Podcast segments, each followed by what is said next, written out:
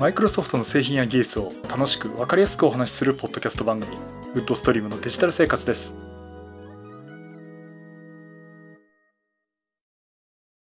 第572回目の配信になります。お届けしますのは木沢です。よろしくお願いします。はい、第572回目になります。この配信はクラウドファンディングキャンプファイアのコミュニティにより皆様のご支援をいただいて配信しております。今回も安成さん、ホワイトカラーさんはじめ合計10名の方にご支援をいただいております。ありがとうございます。ご支援の内容に関しましては、この番組のウェブサイト、windows-podcast.com でご案内しております。もしご協力いただけるとしたらよろしくお願いします。また、リスナーの皆さんとのコミュニケーションの場として、チャットサイト Discord にサーバーを開設しております。こちら、ポッドキャスト番組、電気屋ウォーカーと共同運用しております。よかったら参加してみてください。Discord サーバー URL は番組ウェブサイトにリンク貼ってあります。はい、ということでですね。前回ちょっとね、バイオ Z の話をしましたけど、まあ、まだね、現物が見れてないっていうのもあるんですけどね。うん、やっぱ高いですね。あのー私もこう、カートに入れて、見積もり取って、うん、35万か40万かってやってるとこですけど。えーっとね、あのーただちょっとね、バイオってなかなか現物がね、あのーそういう SX12 とか、ああいうモデルはなかなか現物見れなくてですね。まあ、あの、家電量販店とかもヨドバシとか行くとですね、S15 とかですね、そこら辺は置いてあるんですけどね。あの、SX12、14、A12 とかね、あれ意外と見れないんですよね。で、今日あの、ビッグカメラだったかな。あの、バイオのですね、特設コーナーがあったんですよ。特設っていうか、まあ、バイオが出店をしていて、受付だけしてくれるっていう。で、実際のその販売とか、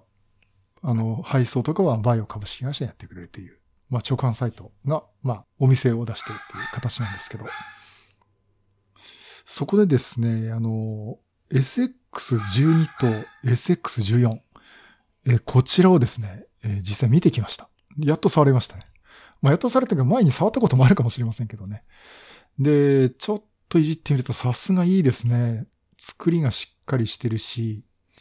あの、キーボードが何よりもいいです。なんかだと私キーボードこだわるんですけどね。あの、でやっぱ静かなんですね、叩いてみるとね。あの、私の持ってる MacBook Pro みたいにね、レイト2016ですけど、ペチペチ音しないっていう感じでね。あの、しっかりしている上に、とにかく音が静かっていうかしないキーボードなんで、あこれはいいなっていうふうにちょっと見てみました。で、12インチと14インチあったんですけど、まあ、14インチもあれ、これで14インチなのって大きさなんですけどね。あの、多分サイズ的には13インチなの、他の、まあ、MacBook とかね、ああいうモデルと変わらない感じするんですけどね。やっぱりベゼルが本当ギリギリまで引っ張ってる。っていうか、狭めてあるんで、えーこれかなりいいなっていうふうに思いました。まあ、それでもやっぱり高いなっていうのはあるんですけどね。まあ、そんなところもあって。うん、あれだったら私14インチでもいいかなっていう気がするんですけどね。まあ、そんなんでちょっと、えっ、と、バイをいじってきまして。うん、やっぱり欲しいなっていうところあるんですけどね。えーまあ、あの、ちょっと先々、あの、お金を使う、お金を貯めるっていうかね、目的ができたかなっていう、そんな感じがしております。さて、あの、今回は、えっ、とですね、お話ししたいのがですね、あの、マイクロソフトが、えーパワーオートメイトデスクトップ。えーこれですね、えー Windows 10上で動かすっていうために、えー無償で公開をしたという話をしたいと思います。えっ、と、マイクロソフトがイベントでですね、Ignite2021 っていうイベントを行いました。まあ、あの、どっちかというとこれ IT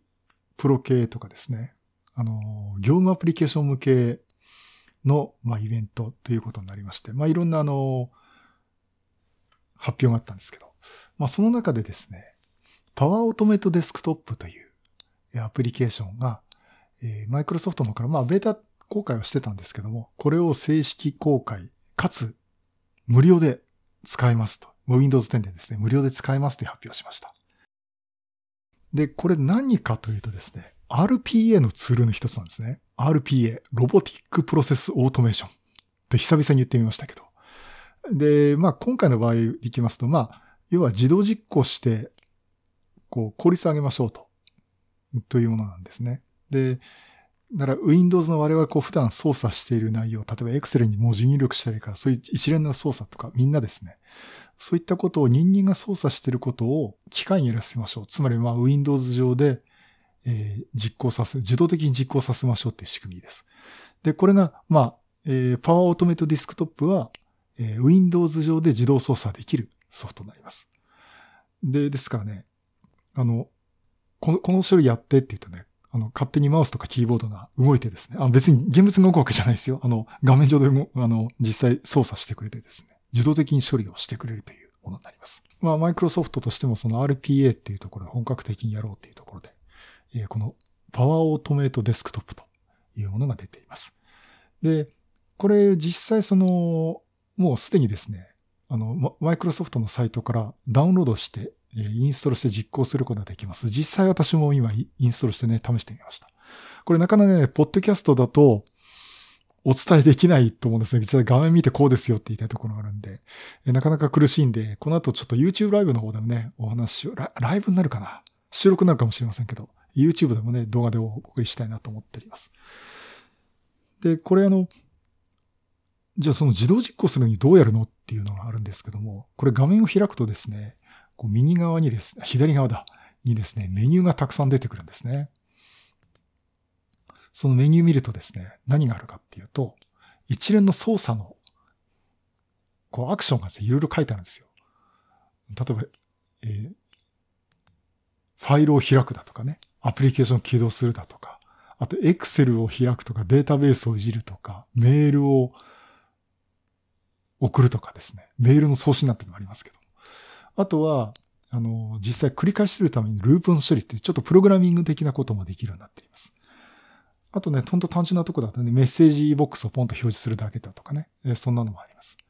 というですね、一連のメニューがワクワクが止まらないぜみたいな感じでですね、アクションというのがたくさん出てくるんですね。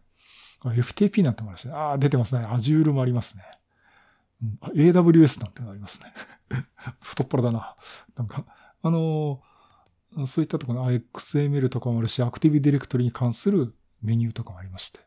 で、これどうやるかっていうと、ここら辺の内容を、例えばすごい単純なとこだとメッセージボックスを表示するっていうとですね、例えばメッセージを表示するっていう項目あるんですね。それを、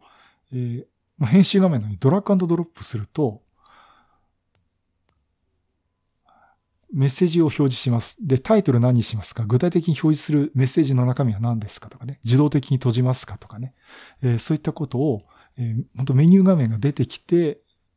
設定することができます。それで、じゃあ今やった、設定した内容を実行ってやると、本当にメッセージボックスがポンと出てきてね。それこそハローワールドって出てきたりとか、えー、そんなことができます。で、私もやってみたのが、例えばテキストファイルを開いて、文字を入力して、メモ帳、ノートパッドを開いて、文字を入力して保存して閉じるとかっていうのを、実際こう、メニューからドラッグドロップでいじってみてですね、自動的に実行するってことができました。で、さらに、これをループで動かしたいってやると、あの、自動実行、同じ操作をね、本当に何百回とかね、そんなことをすることができます。まあ、そんなね、えー、ところがあるんですけども、いや、でもそれだけ聞いても、いや、ちょっとめんどくさいなとかね、どうやって手つけたらいいかなっていうのがあると思うんですね。で、そこでね、便利な機能があるんですね。これ、レコーディングっていうのができるんですね。あの、デスクトップレコーダーっていうのと、あとはもう一つね、ウェブレコーダーっていうのがあります。あの、デスクトップの操作を実際記録してくれるんですよ。で、記録した内容を今私がこう編集しましたなんて編集画面に全部展開してくれるんですね。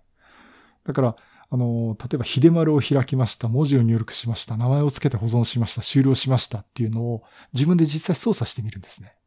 で、その操作したい内容をレコーディングしてくれて、さらにこういう結果でしたっていうことをね、一連にこうメニューに出してくれるんですね。で、それを後で自分で、例えばここの部分だけ繰り返し操作してみたいだとかですね、ちょっと自分で改造してみるっていうこともできます。よくあの、Excel の VBA 使われてる方多いと思うんですが、あれも VBA って Excel どうやっていじるのかな、ね、VBA でどうやって書くのかなって時に、あの、実際実行させてみて、その内容を後で編集するってことができますよね。あれと同じような感じでですね、実際このデスクトップレコーダーというやつで実際自分で操作をしてみて、そのまま動かしてもいいですし、まあ、編集してもいいと思います。で、これがデスクトップだけじゃなくてですね、この Web に対してもできるんですね。Microsoft Edge でも Chrome でもいいです。っていうか、大体同じなんですけど。こういうのね、RPA ツールとか、RPA ツールって本当に市販のものはできてるんですけど、例えば、あの、昔からだとどうも Web 上アプリケーションだと、どうも操作がね、しづらいとか、うまく実現できないっていうのがありましたけど、これマイクロソフト製なんで、もうここはね、ウェブレコーダーってことで記録とかもできます。まあ、実際あの YouTube とかでマイクロソフトの方とか、まあもしくはその、いろいろサポートされてる方がですね、えっ、ー、と、ウェブアプリケーションを使って、住所とか郵便番号を拾ってきて自動的に記録するとかですね。つまりそのウェブの内容を、こう、今までだったら、目で見て操作して、コピーして、ペーストしてっていうことをやったのを全部自動でやるとかね、そういったことやってます。ですから、あの、デスクトップレコーダーを使って記録したり、ウェブレコーダーを使って、記録したりっていうこともできて、さらにそれを自分なりにこうアレンジすることができます。ですから、こう、なんかこう、プログラムを組むんじゃ、組まなきゃいけないんじゃないかっていうところでね、身構える必要ないんですね。本当にあの、ソースコードは一切出てこないです。なんかメニュー見て、こう、ポチポチ当てはめていくっていう感じなんで、結構これ、あの、やってて楽しいですね。で、もちろんあの、中身を見るとちゃんとボ、なんとかボタンを押すとか、あの保存するとかってありますんで、例えばこの操作がいらなかったなって言ったら削除してもいいし、一時的に無効にしたりってことができます。まあそんなところでね、いろんなことが、えー、これ、アクションっていうメニューを見ますとできるんで、まず初めはですね、すごい簡単なとこから始めてみて、ちょっといろいろ複雑にしてもみて、いろんなことをこう自動で任せてもいいかなと思っております。ということで、私も喋りながらこれをなんかいろいろ持ってやってみたいなって気がしてますんで。ぜひね、無償ですし、本当に特別なプログラミングの知識とかもいりませんので、まあ、あの、ちょっとダウンロードしてね、あの、試してみていただくといいかなと思っております。でね、こういうツールって、例えばね、業務とかでも皆さん使われる、使いたいなってこと多いと思いますし、私も今ちょっと会社で使おうかなということで、えー、考えているんですけども、大体ね、こう自動化するっていうと、身構えちゃうところあるんですけど、そんなことなくてですね、あの、普段やってるいろんな処理の中の、ここの部分だけ、ちょっとめんどくさいんだ。この部分だけちょっと自動化させてみようとかね。本当にね、部分的なところだけから始めても、本当に小さいとこからでもね、始めて効率上げていくっていうことでもいいんで、そこから始めてみるとね、いいと思います。あの、全体のなんとか自動システムを作るんだなって身構えちゃうとね、大体できませんので、で私もね、ここのとこだけめんどくせえなっていうとこだけ自動化するとかね。まあ、マクロを組むとか、そういうこともよくやってますんで。あの、できるとこ、ちょっとやってみたいところだけをお試しでちょこちょこって作ってみて試すっていうのがね、あの、モチベーションを維持するためにもいいかなと思っておりますんで。えー、ぜひ、あの、お仕事で、もう、大変なんだよと、ね、ま、マウスとキーボード打つだけの私の仕事じゃないんでっていう方多いと思うんでね。そういうふうに思われる方多いと思うんでね。そういう自動化できるとこは、ぜひこのパワーオートメートデスクトップを使ってね、自動化していただけるといいかなと。っていう言ってる私がこれやんないと私も仕事大変だなと思ってますんで、あの、ぜひね、ちょっと挑戦してみていただくといいかなと思っておりますし、私もこれいろいろやってみたいと思っております。はい、以上。マイクロソフトの RPA ツール、パワーオートメイトデスクトップが無償公開、正式公開されたという話をさせていただきました。はい。えー、ということでね、今回は RPA ツール、 Power Automate Desktop についてお話をさせていただきました。マイクロソフトね、パワーなんとかっていうツール類ね、これはあの、もう、ホチキス先生がお得意なとこなんですけど、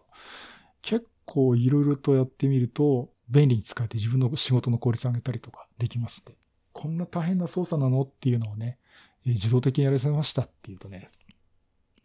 ね仕事にも余裕ができますしね。あの、すごくいいと思います。と言ってもね、なかなかね、こういうのって、いや、やんなきゃやんなきゃっていうけど、目の前の仕事が忙しくてできないってこともあると思いますんで。まあそういう時は本当に先ほど私言いましたようにね、ちょっとでもいいんですよ。本当にこの部分だけ自動化してみようとかね。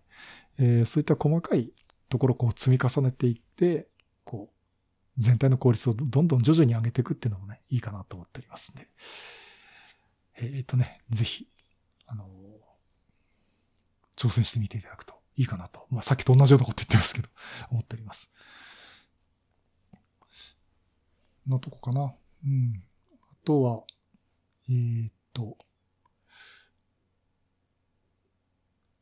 ちょっとね、私最近気になってんのが、えー、よくあの、インプレスのね、秋葉 PC 落ちとか見てると、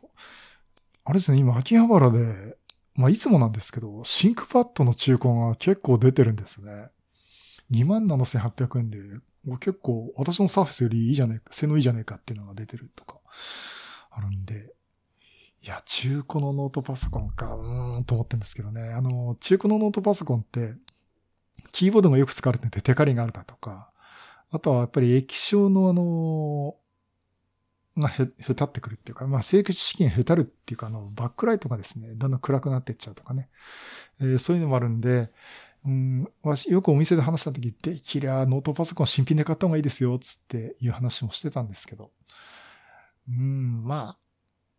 そこまでね、あのー、最近外で持ち歩いてってことないんで、でないんで、まあ、うちの中のサブマシンとして使うんだったら、まあ、そんぐらいいいかなっていうね、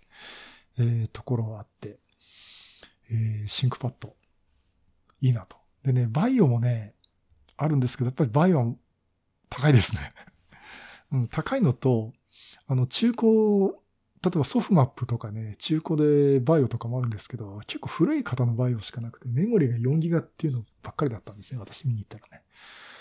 うん、まあ、そういうところで、あの、メモリ8ギガ以上積んでて、結構中古屋さんで並んでるっていうと、シンクパッドだったり、まあ結構その手放す方が多くて、エーサーのね、パソコンだったり、ノートパソコンだったりっていうことがあるみたいです。もうそういうことで。シンクパッド中古でも、うん、これはこれでもいいかなっていうのもあったなと思って見ておりました。はい、そういうことでね、またあの、Windows 10の2111の話をしようしようと思ってまだしてませんのでね、ちょっとそのお話もしていきたいなと思っております。はい、そういうことでまたいろんなネタ集めてお話したいと思います。またよろしくお願いします。